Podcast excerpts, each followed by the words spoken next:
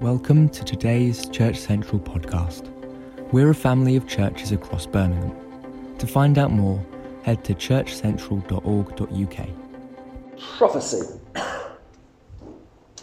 Um, I'm just going to define prophecy, uh, try and explain what it is, and then give you a few tips about it. Um, here's a definition of prophecy it's to receive and communicate an immediate message of God to people gathered there or to an individual to strengthen, warn, encourage, and comfort. Quick word about um, prophecy, just in case this is a hang up for some of you. Prophecy um, is not like an add on to the, re- to the revealed scripture. The Bible is complete, it's a finished revelation. We're not um, adding on um, personal, you know, individual prophecies like the Book of Mormon to our faith. Absolutely not. Prophecy is not on the level of Scripture. Scripture is um, without faith, without fa- fallacy. No, there's nothing wrong with it. It's true. It's utterly reliable. Personal prophecies given today are not 100% accurate. Not, no one should be claiming that. It says we prophesy in part. Mm. So we're not saying, so I think this is important because it comes on to a later point, is we mustn't be dogmatic about this. When we give a prophecy to someone, don't say, this is the Lord of the Lord, this is the word of the Lord, and you've got to do it. I mean, that's, that's, that's arrogant, um, it's manipulative, um, and it's harmful, basically. So we should come with a much more humble attitude. I think, God, this is what God's revealed to me. I think this is what God's saying. Do, you know, do you agree? Get feedback from the person. Um, so, but why prophecy? But it says the okay, prophecy is in part. It's not like scripture, but we do need prophetic stuff. And if you look through the Bible, you'll see all of the characters who inhabit the Bible move in the prophetic. And Paul, who wrote most of the New Testament, clearly relied on the gift of prophecy. There he is with his elders in Antioch, and they're having a great time worshipping God. And how do you decide which ones are going to go on the missionary journey? It's the Holy Spirit comes, tells them, Paul and Barnabas, set them apart for the journey. For the journey. We're not going to have Niger and Lucy and the other guys. We're going to set apart these guys. Well, how does Paul do his, his missionary journey? Well, he, he gets these visions and he gets these dreams. He gets, this, he gets a vision of a man in Macedonia saying, Come, come and help us. He gets another place he tries to go to, and the Spirit blocks him. So the Holy Spirit is actually actively engaged in the life of the New Testament all of the inhabitants of the Bible rely on revelations outside of the Bible. But the Bible itself commends that to us. So the framework of the Bible is prophecy as a great thing. three great words about prophecy. These are three sort of great tests about whether this prophecy is from God. It upbuilds, encourages, and it comforts. Now, just those, those words are quite difficult to translate. They don't come that often in the Bible. Upbuilding is a building word. It means you're building up the, the church or the person you're talking to. It's building someone up. So a prophecy shouldn't knock someone down. A prophecy, should never write someone off. It should be building them up in some way. Encouragement, um, one of the translations of this, which I like, is, is come alongside someone and yell to change. so it's not, it's not just like a little arm around the shoulder and say, There, there, you're a sweet person, God's with you. Something about it is challenging. It says, Wake up! God's on the move. He wants you to do stuff. So it comes alongside you, it yells to change. Comfort speaks closely with great tenderness. I like that. So there's a lot of variation in that. There's a yelling to change, comforting, gracious, and a building up. A lot of different stuff about it. Prophecy in the, in the New Testament is, is, is two, one of two things it's either foretelling the future or it's foretelling the word of God to someone right now. So it's, it's to do with the future. It says, right, tomorrow, Mike, you will go to work you won't be going to work, you're sitting at your home. But if you were going to go to work, you'd go to work and you're going to sit next to this guy called Steve, and he's got a real issue. He's had, had this weekend, he's been having a real struggle with this, and you're going to speak to him and lead him to Christ as a foretelling of the future. Which you see, not that particular example, but you see some even more dramatic examples if you read your Bible. Fantastic foretelling of what's going to happen. But then there's also a forth telling, which is God speaks to someone and says, like Nathaniel, Behold, an Israelite indeed, in whom there is no guile. Jesus, that's how Jesus greets Nathaniel. What an amazing thing. He, he analyzes Nathaniel's character, and he, and he also, I'm sure, sees something that Nathaniel's never seen in himself. Gideon meets the angel, and he says, you mighty man of valor. Hallelujah. Gideon's trembling, fearful, hiding away in a, in a wine press. And God, angel says, You're a mighty man of valor. So God changes his whole perspective about himself. It speaks a word. That's why it's so powerful. It's so good. Right. Quickly, I'm going to give you four things. How to give, how to receive a prophecy, a word from God, how to give it, dangers and how to develop. How to receive. Now there's three there's three different things that ways that you can receive sort of things from outside, things from that stir you, which you might think is God. It might be God, it might be the Holy Spirit speaking to you, it might be the devil speaking to you, or it might be your own imagination. And this is where most of us struggle. All of us struggle. so if, if it's, it, it probably, it should be pretty obvious it's the devil. If, you're, if, you're, if you hear this voice saying, you're rubbish, you're never going to be any good, mm. then that's, that's, nev- that's never from God. That's always from the devil. The devil's an accuser.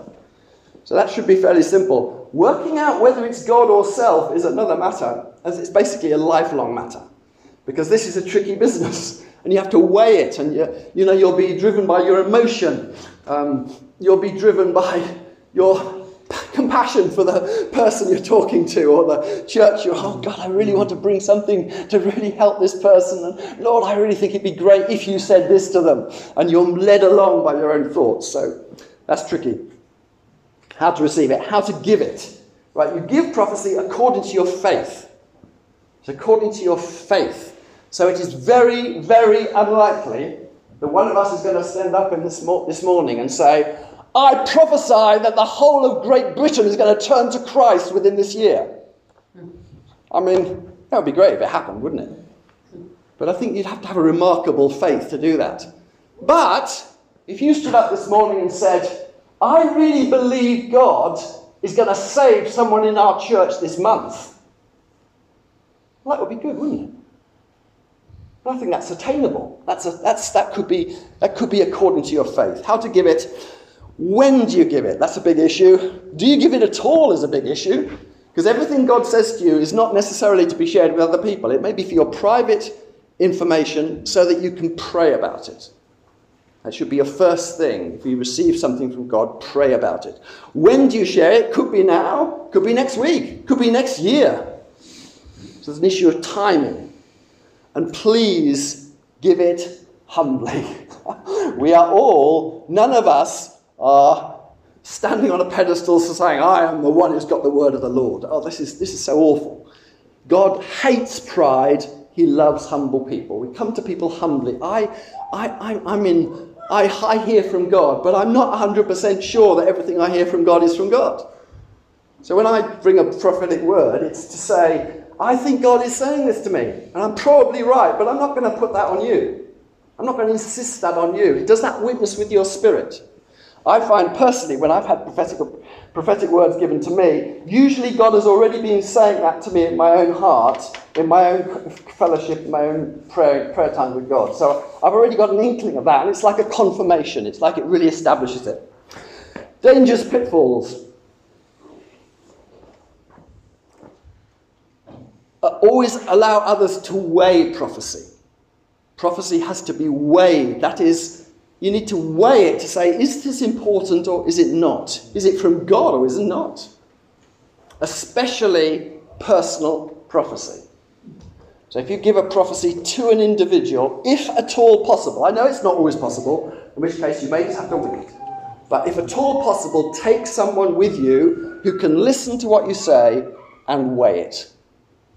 So if I had a word from for Chris now, I'd, Chris, I think this is what God's saying to you, but say, look, here's Laurie. Just no, listen to what I'm saying, Laurie. Just add, and, and I'd, I'd, give my word to Chris, and then Laurie would say, well, I'm not sure. I like that bit, but I'm not so sure about that. And then maybe pray about it. So it's that sort of thing. And certainly for the person yourself, if you have received a personal prophecy, you have, have a right In, and indeed, you must weigh it for yourself. Is it important? If it's not important, let it go. It's not the end of the world. Beware of false prophecies. A lot of people are in bondage because effectively they've been cursed by people. Someone's come to them and, and give them a word from God, which has chained them, locked them into something. I remember a friend of mine at university, she was convinced that God had told her she was going to marry this guy.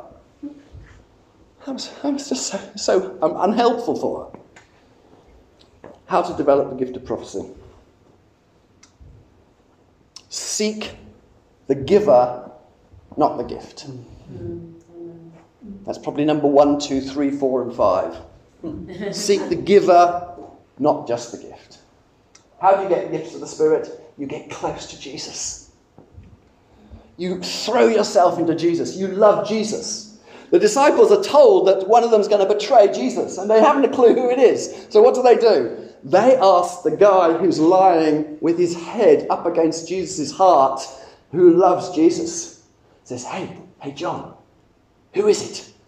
And John, lying close to the breast of Jesus, says, Lord, who is it? And then you hear his whisper.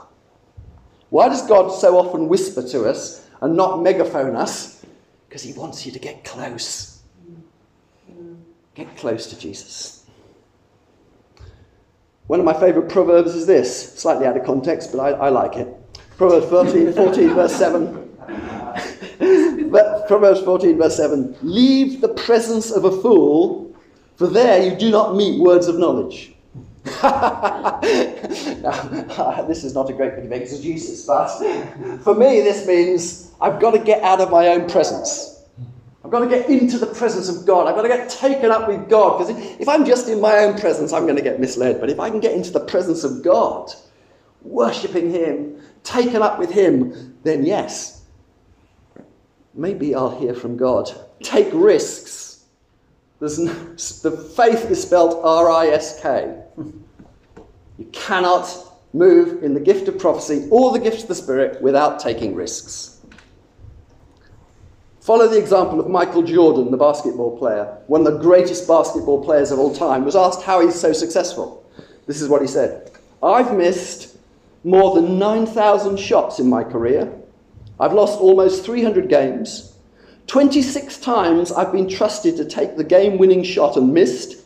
I've failed over and over and over again in my life. That's why I succeed. I think that is so profound. I'm not suggesting that we, we go to mess up, but there's an element in which you've just got to try this, folks. You've just got to give it a go. And if God is stirring you this morning, I, oh, well, He is stirring you this morning. That's what we're here for. We're stirring you up to speak in tongues. We're spurring, stirring you up to prophesy. We're stirring you up to use the gift of the Holy Spirit. Let's go for this, guys. Let's take risks.